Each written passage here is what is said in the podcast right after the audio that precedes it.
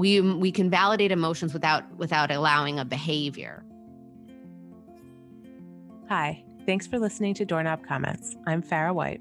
And I'm Grant Brenner. We are psychiatrists on a mission to educate and advocate for mental health and overall well being. In addition to the obvious, we focus on the subtle, often unspoken dimensions of human experience, the so called doorknob comments people often make just as they are leaving their therapist's office. We seek to dispel misconceptions while offering useful perspectives through open and honest conversation. We hope you enjoy our podcast. Please feel free to reach out to us with questions, comments, and requests. We're here with Sarah Bren, who's a licensed clinical psychologist who specializes in psychodynamic and relationship based approaches to working with children, parents, and families. Welcome, Sarah.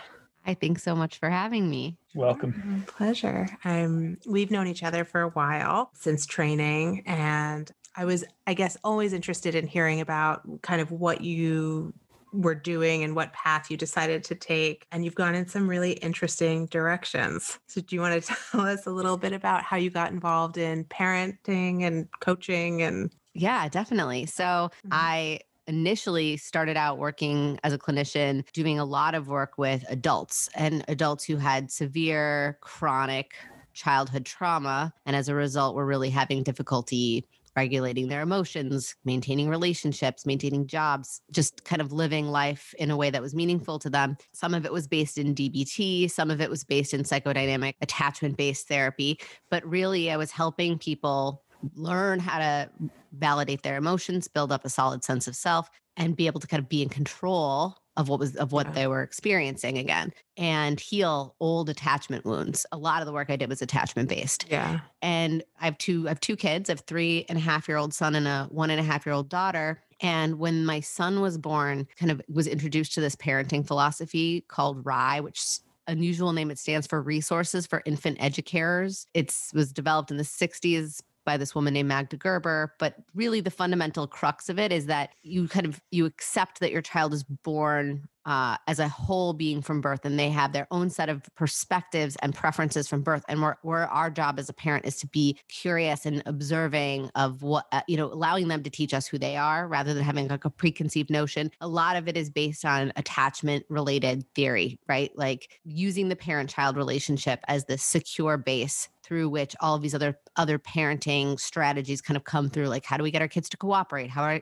do we get our kids to participate listen be respectful but by, by doing that by respecting them and modeling that and a lot of what i was kind of learning about in RIE was like was like oh my gosh this is what i'm doing with my adult patients mm-hmm. who have had really profound attachment ruptures in early childhood to kind of heal. I'm just doing it prophylactically as a preventative medicine with these mm-hmm. with these with kids, with my kids in this case, but I realized I was like, okay, if I could help parents really understand attachment, secure attachment, the benefits of secure attachment, how do we foster secure attachment and how to use that safe parent child relationship to help a child develop a solid sense of self emotion regulation you know how how to have healthy relationships that they feel are like rewarding and that they want to participate in so they learn empathy and all this great stuff if we could parents could learn how to do this, if I could support parents in doing this, then they wouldn't, their kids would not grow up to be the 30 and 40 year olds that came to see me as adults.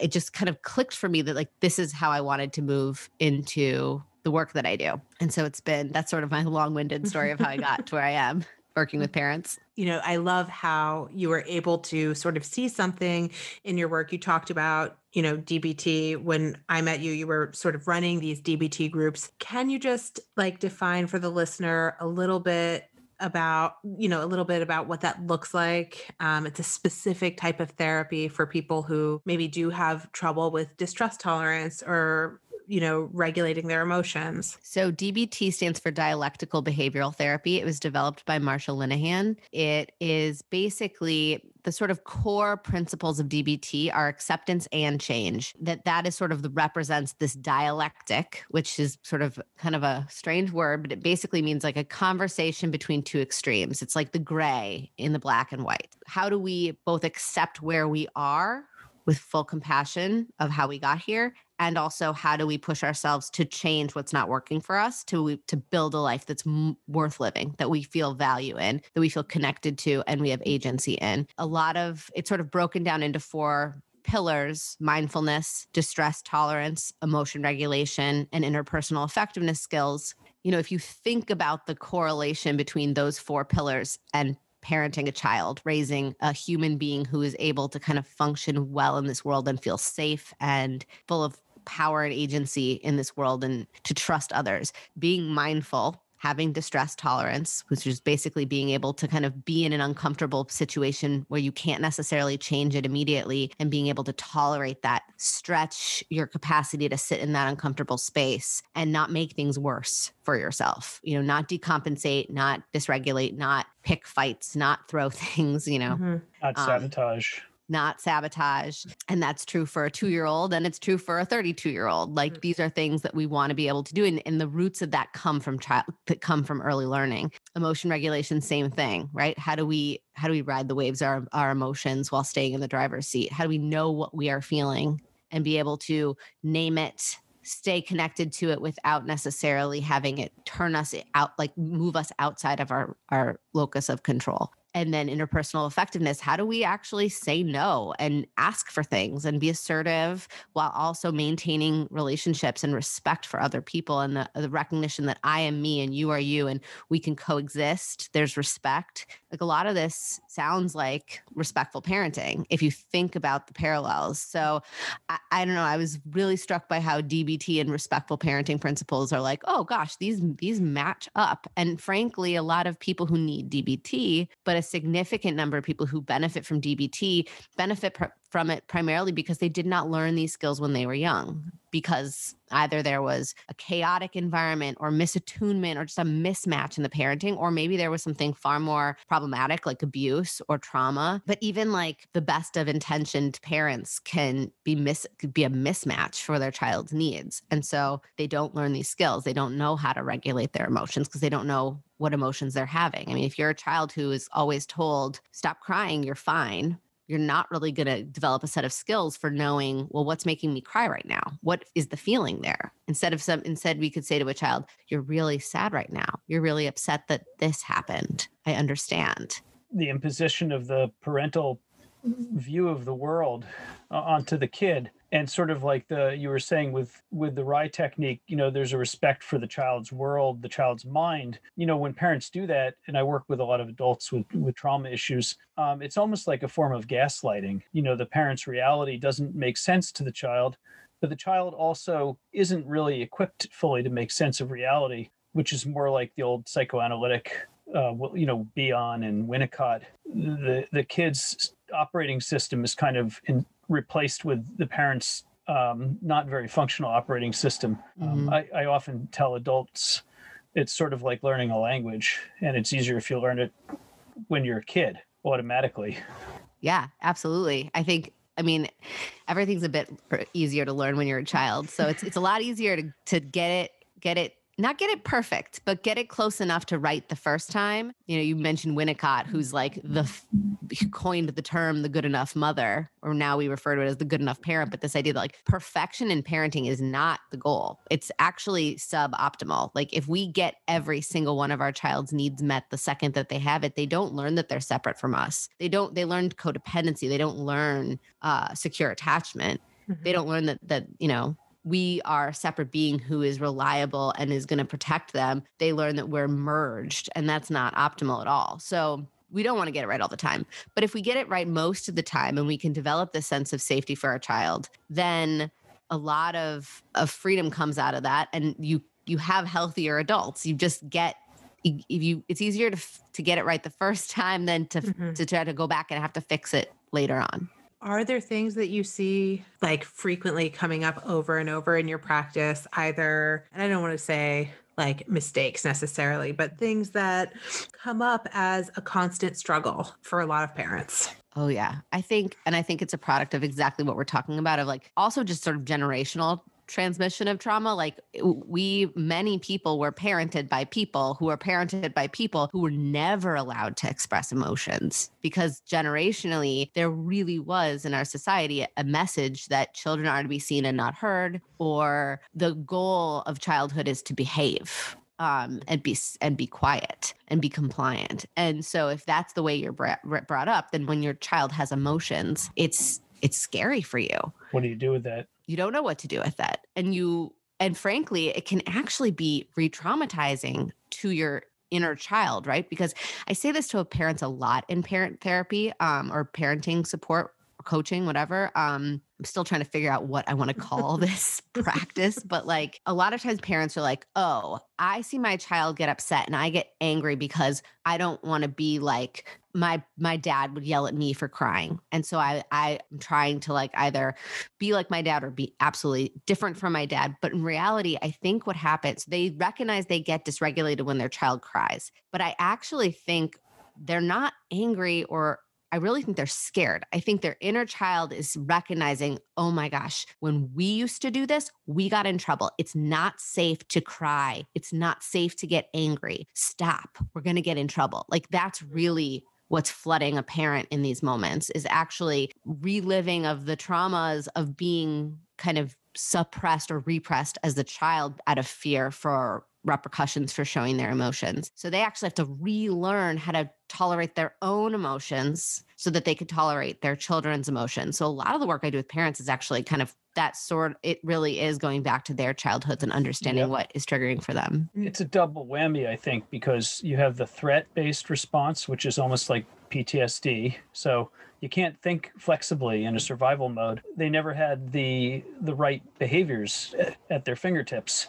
So even if you're calm enough to say I need to do something different, you don't have the something different to do. It's really it's really striking how it's passed on. Yeah, a lot of times with parents you, you see this pattern of I'm going to do the opposite of what my parents did with me, but it's still within the same kind of fight flight framework. And so mm-hmm. they try to do the opposite but they end up sort of doing some harm so being way too permissive mm-hmm. yeah. instead of being abusive. Right. I see that all the time. And I think a lot of what I do with parents is try to help them find their power and their comfort in their power as parents because children want us to be in charge. They really actually find a tremendous amount of comfort in knowing that we have got this they don't want to be more powerful than us. That's very anxiety provoking for a child. And despite the fact that they may, you know, protest our limits, we should not mistake that for a desire on their part to be in charge. They're actually just checking and saying, wait, who's in charge here? Am I in charge or are you in charge? All of the testing behaviors we see in kids, I honestly think is safety checking. I don't think mm. it is testing limits or acting out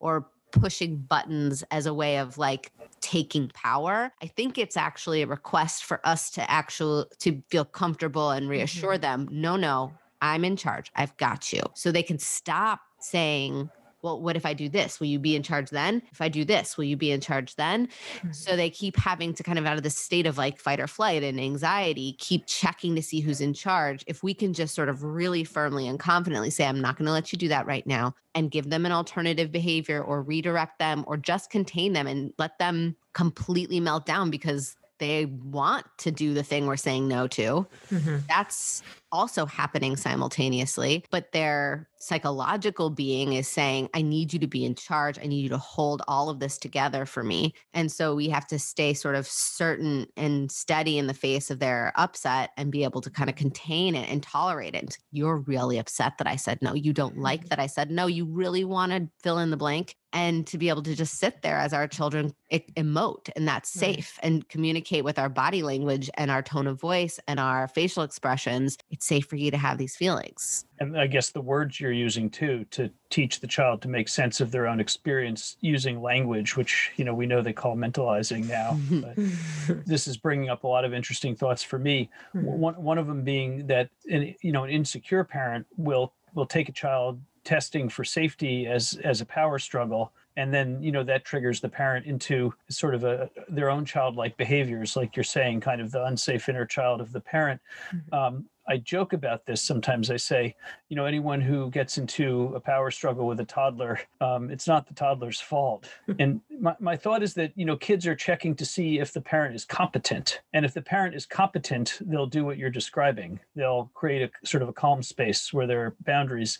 But if the parent is not so competent, the kid will end up feeling like they have too much power and need to start taking over for their own well-being. And and maybe that's the best outcome for a kid where you see you know like a like parentified kids whose parents were depressed or alcoholic and the kid really does have to step into an adult role you know too early. You know that early testing tells the kid like is my environment going to go this way or that way? Mm-hmm.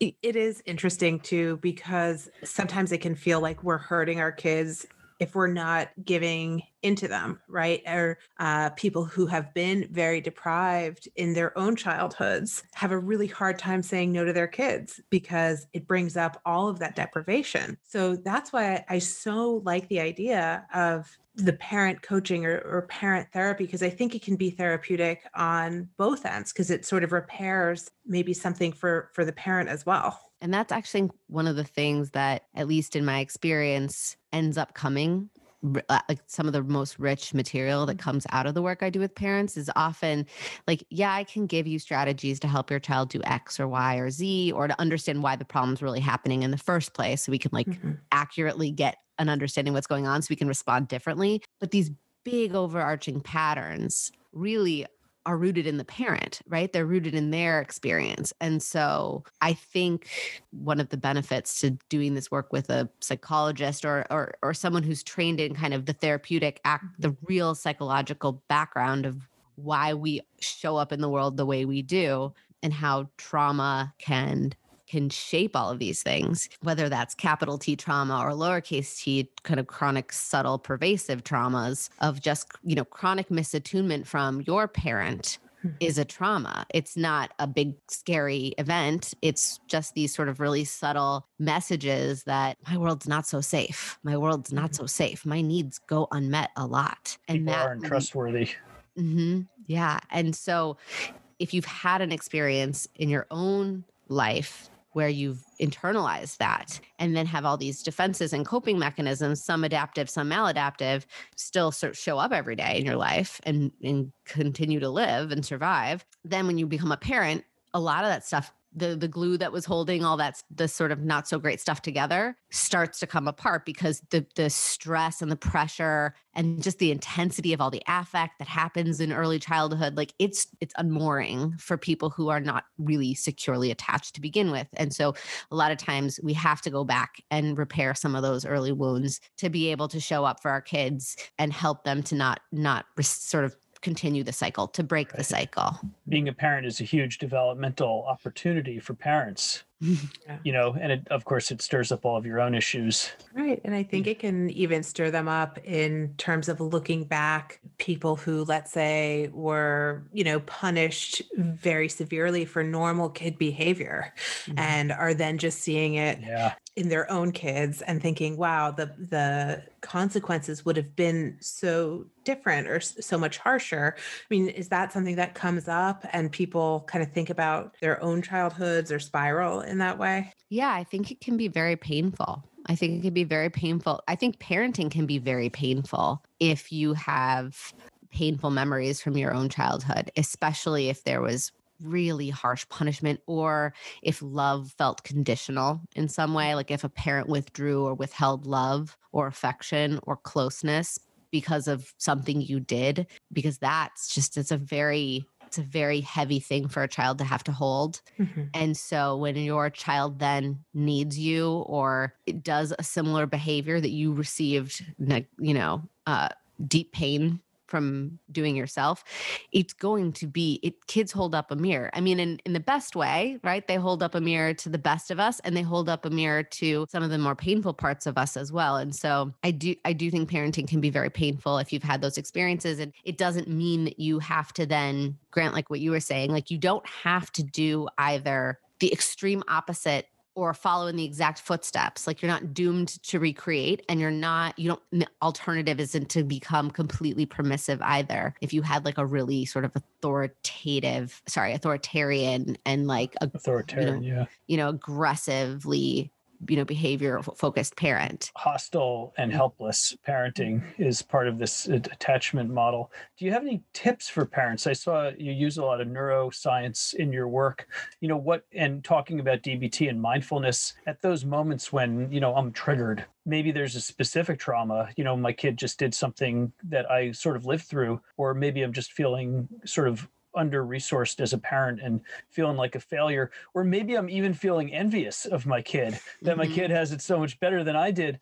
Um, what can a parent do in the moment to restore the ability to think effectively you know and reflectively rather than to respond automatically? What, what do you what do you sort of coach parents on? Yeah well i think understanding the neurobiology and like the nervous system is key here. So, you know, I always kind of help parents understand the why because nobody likes to be told to take a deep breath when they're upset. It's like, oh, I want to punch you in the face. Like, don't tell me that. But if you understand why something like that works and you understand the science behind it, it's a lot easier to get on board with something like a deep breath. But when you when you're in fight or flight, when you're in your sympathetic nervous system hyperarousal, you're flooded. We want to get into parasympathetic. We want to turn on our parasympathetic nervous system, our rest digest. And one of the ways that you can do that is there's a nerve, a vagus, the vagus nerve that runs down, you know, it's kind of run, it's this very long nerve that runs all the way down your neck, all the way down your spine. And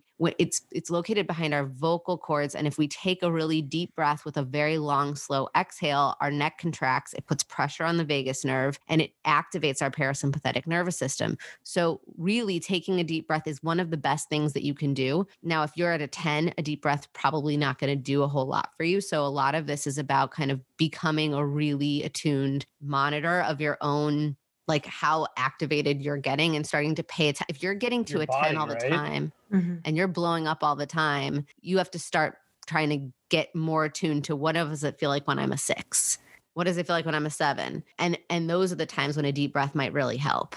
If you're at a 10, it's best to just walk away for a moment um, and get some space. Mm-hmm. So there's sort of like a body scanning element where a lot of times the body, you know, Bessel van der Kolk's book, The Body Keeps the Score. So if parents, especially if they had abuse, they learn to ignore their needs or deprivation, that, that breathing technique is interesting because in yoga, I remember one of the things I learned was to breathe out and make a humming noise, which you know mm-hmm. intensifies that sort of soothing effect and the, the vagus nerve because um, mm-hmm. it goes really everywhere all over the body yeah and humming actually is great and i think it's one of the reasons why parents instinctively hum and sing to their children because it is very soothing and it is very it activates the parasympathetic nervous mm-hmm. system just going to say it's also hard to remember the words at two in the morning yeah but it's it's it's very it's it the vibration from our humming actually calms their body down like our very young children don't really have a lot of faculty for regulating their nervous system on their own mm-hmm. like they we kind of need to be their external nervous system their external regulator so picking our child up and laying their head on our shoulder and humming that vibration actually really does regulate mm-hmm. their nervous system and skin to skin on top of that can also communicate to the like it sends us our skin is an organ and it gets messages when it has that skin to skin contact to produce oxytocin and to calm down the body. So we want even when we're upset this is another thing I tell parents is to put your hand on your your bare hand on your bare chest because that skin to skin contact also activates our mm-hmm. parasympathetic mm-hmm. nervous system. Just and with yourself, right? Yeah, just to yourself. Like when I'm in that, like I'm a seven, I'm climbing to an eight, I need to put my hand on my chest, take that deep breath, feel the pressure on my chest, that compression, that weight. It's grounding. The skin to skin contact is calming to my body. It's mm-hmm. triggering my parasympathetic. A lot of these things are telling our body to change our neurobiology in that moment, our our, chemi- our biochemistry in that moment. One thing I noticed is when when my kids would be upset, um, I would I would sit next to them or lie next to them in bed, do the skin to skin contact, but I would specifically use breath exercises and I would notice that their breathing would come to match mine, which would be at a normal respiratory rate. and then I could get back to sleep. That's so true. And and I think even when our children are tantruming, like that's really helpful. Like, again, we don't like being told to take a deep breath when we're upset. Our kids don't like being told to take a deep breath when they're upset. But if we sit down next to them and get close to their body with our body and we start taking deep breaths, not as mm-hmm. a, you should take a deep breath now, watch mommy, but yeah. implicitly, like show, don't tell. Mhm. Right. Their mirror neurons are going to start to kind of take in this these cues and start Yeah. to, to do the same thing. Our kids are hyper attuned, super, super attentive, consciously and unconsciously to our facial expressions, our emotional output, because that's that's the attachment theory, right? Our attachment theory states that our children are biologically hardwired to form a bond to us for safety and survival. It keeps them alive. If they know, if if our face just twitches in a disapproving way or in a fearful way. It's like so prim- primal. They their entire body prepares for danger. Histo- evolutionarily Mhm. if my mom flinched i needed to get ready because we're going to go for a run because we're running from like a saber tooth tiger. And so like my entire body has to get ready to like grab onto hers and be prepared not to fall off and die. It's intense but like that and but our brains Sure. have not caught up to evolution. Our brains do not know our children's brains don't know the difference between a mom's twitch in the you know in the bush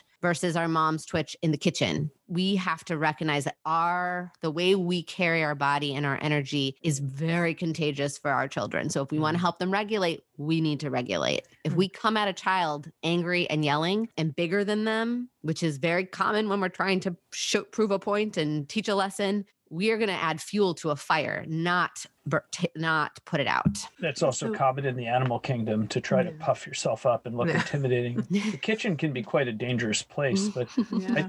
I always think True. people are people are sort of born most people are born as emotional echo chambers and we learn not to be over time but that's not good you know to numb out it's good to learn to be responsive but also to keep it from going uh going haywire what what were you going to say Fara? No, I was just going to say, like, on that note, are there any strategies, I guess, when, you know, it sounds like you work with, with parents that are sort of have newborns as well as toddlers and probably beyond, when a toddler is melting down, what do you usually suggest? And, you know, what is the kind of feedback that you get? Yeah, I mean, the first thing I usually suggest is stop trying to teach in that moment. Their frontal lobes are Yeah. offline. They're not hearing Okay. anything you say. They need you to help co-regulate. So Mhm. before we can teach, we have to or like, you know, change a behavior or whatever, Mhm. get a kid to do what we want them to do, Mhm. aka maybe stop tantruming. We have to put aside our agenda for like the brain stuff, like like you know, learning or con- whatever it is that we're trying to teach in that moment, and we need to co-regulate. We need to use our bodies, use our tone of voice, use our facial expression, use our breath to communicate safety. Because really, if a kid is tantruming, their brain is in is their amygdala is blaring, their frontal lobes are offline, their nervous system is in sympathetic arousal, they're in fight or flight. In order to help our child move out of that, first we have to get them out of fight or flight. We have to make them feel safe. And we do that by getting low and close, talking quietly, by naming their feeling, validating their emotion, telling them that we're there, not escalating, not separating, Mhm. right? And that's not a time for a timeout. Okay. Um, Interesting. Yeah. You know we we don't want to we don't want them to equate this dysregulated and scared state with now i'm separated from my parent. This Like causes me to be ex- Right. exactly. I can't get upset otherwise i'll get abandoned. Because that teaches them to push that feeling down either consciously with suppression or unconsciously with repression and we don't we don't want that. That's not going to help our child build resilience. Yeah. it's it's a pretty big indicator of future anxiety and depression and you know self-esteem issues later in life emotion dysregulation we just we really want to let them know that their emotions are safe. Now i put a big asterisk by this because usually a kid is tantruming or melting down because they're upset that maybe we set a limit on something or we said no or we Mhm. took something away. I don't mean to say that we don't hold the boundary, right? Right. This isn't a permissive, oh, well, you're going to cry. So never mind. I won't say no and let me just validate your emotions. We we can validate emotions without without allowing a behavior. So Mhm. we can be very calm and confidently setting a boundary on the behavior and not changing on that. Like Mhm. we're not having ice cream tonight. They start crying, like, oh, you're very upset. I see that you're upset. You really wanted ice cream. There'll be time for ice cream another day this week, but tonight it's not on the menu. And then move out of that because no more talking because their brains are offline. This but like- now we're just co regulating. We're getting on their level. We're letting them know it's safe. It's okay for them to be angry. It makes sense that they're angry. They wanted that ice cream. Why would why wouldn't they be upset? They don't have the capacity to regulate that kind of upset right now. Um, we teach them that capacity by showing them how to regulate by doing this with them. I've heard that described uh, one way as author- authoritative parenting, where you set clear behavioral limits. Um, you're supportive, but you don't get in your kid's head too much. You know, some parents try to sort of psychotherapize their kids, and, and it's grounded in warmth, but also, you know, sort of uh, firmness.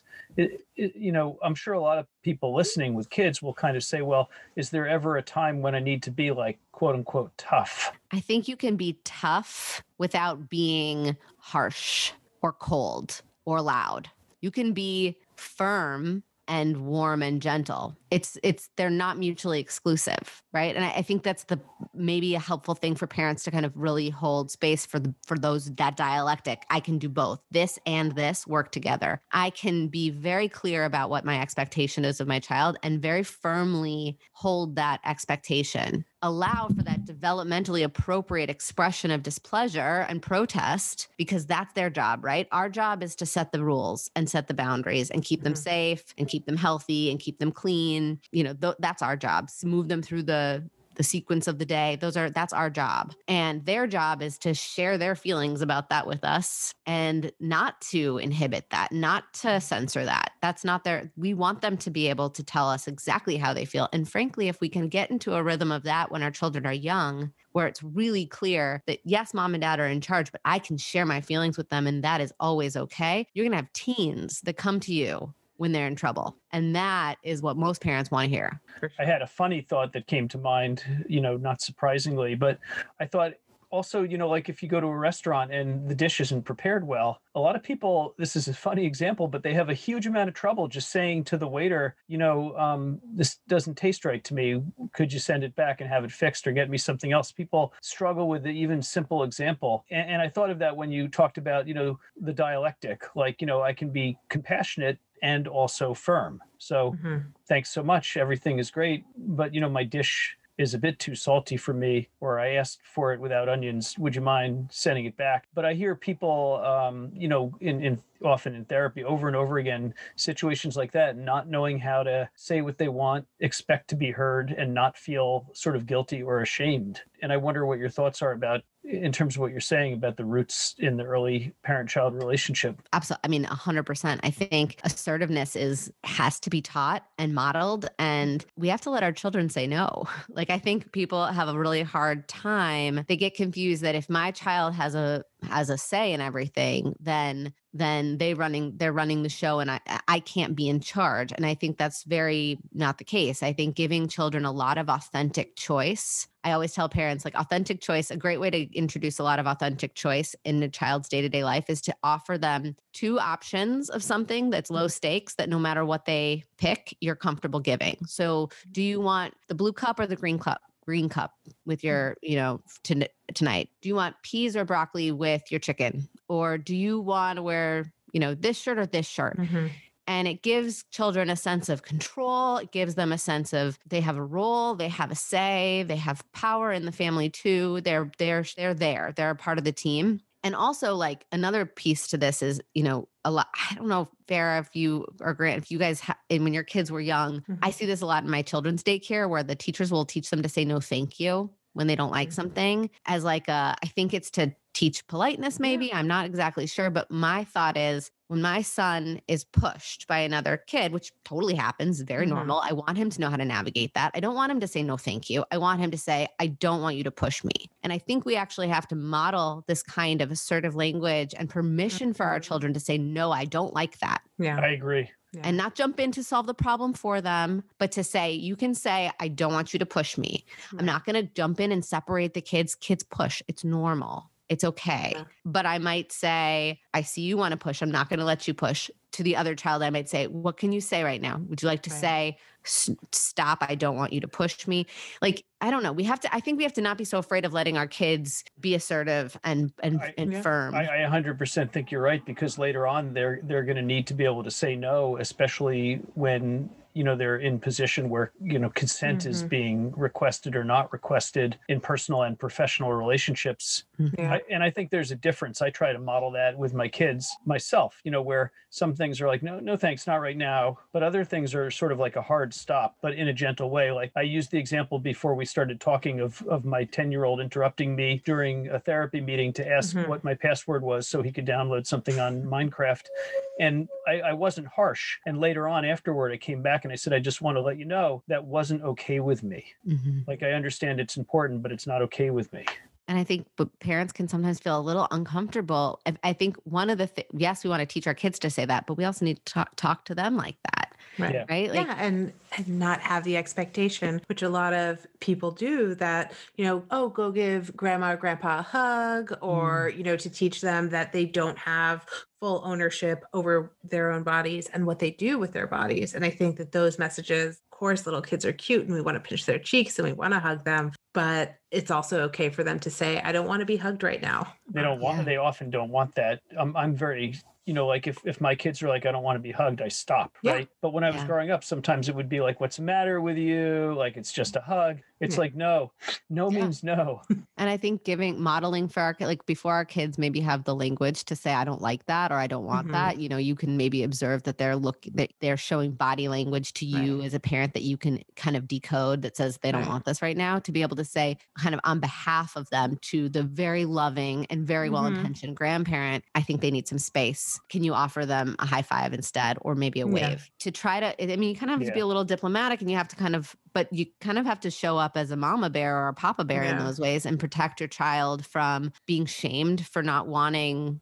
being shamed for saying no. And we actually really want to reinforce their power to say no and Yeah. that they're in charge of their body. Yeah, I think fostering that from a young age is something that when they get to adolescence and then they do get into these situations where it might feel really uncomfortable to say no. I mean, that's why they need practice. Yeah. Um, I love that. for sure. That's a great point and and you're showing your kids that you can deal with um, the grandparents maybe you know using some of the same tools and um, Yeah. but the, the basic fundamental respect Yeah. for one another starts right away going For back sure. to the, the the RIE technique and it was um magda gerber right you said hmm Yeah. yeah like the, the kid is a kid but they have a mind and they have their own world And how do how do we sometimes like enter their world instead of always expecting them to enter ours? that's that sometimes can vary with uh, at least i've read with uh, and i've seen a little bit but you know in terms of gender stereotypes but i think there's some attachment literature that says that moms are more likely to join the kids in their play and fathers are more likely to sort of come in and take over and invite the kid into into what they want to do you know Mm, yeah. but, though maybe That's that's changing i hope I don't know. I, I- we're sort of winding down here, but I want to thank you so much for. I mean, this was just a great conversation, and I think people are going to really benefit. Yeah. If, you know, someone wants to get in touch, or where can people find you, or what resources do you kind of like recommend? Yeah. Um, so you can reach me. You can go to my website, drsarahbren.com, and I'm on Instagram at Dr. Sarah Bren.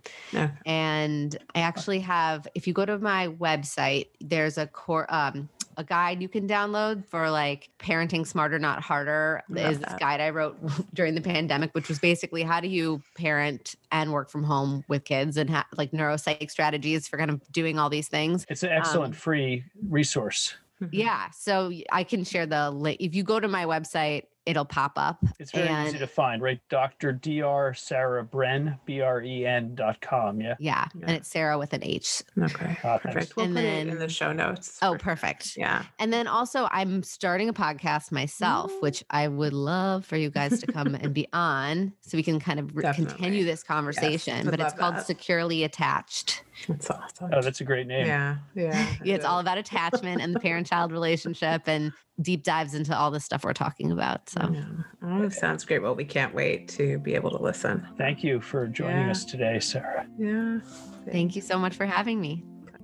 Thanks for listening to Doorknob Comments. We're committed to bringing you new episodes with great guests. Please take a moment to share your thoughts. We'd love it if you could leave a rating and review on your favorite podcast platform. You can also find us on Instagram at Doorknob Comments. Remember, this podcast is for general information purposes only and does not constitute the practice of psychiatry or any other type of medicine. This is not a substitute for professional and individual treatment services, and no doctor patient relationship is formed. If you feel that you may be in crisis, please don't delay in securing mental health treatment. Thank you for listening.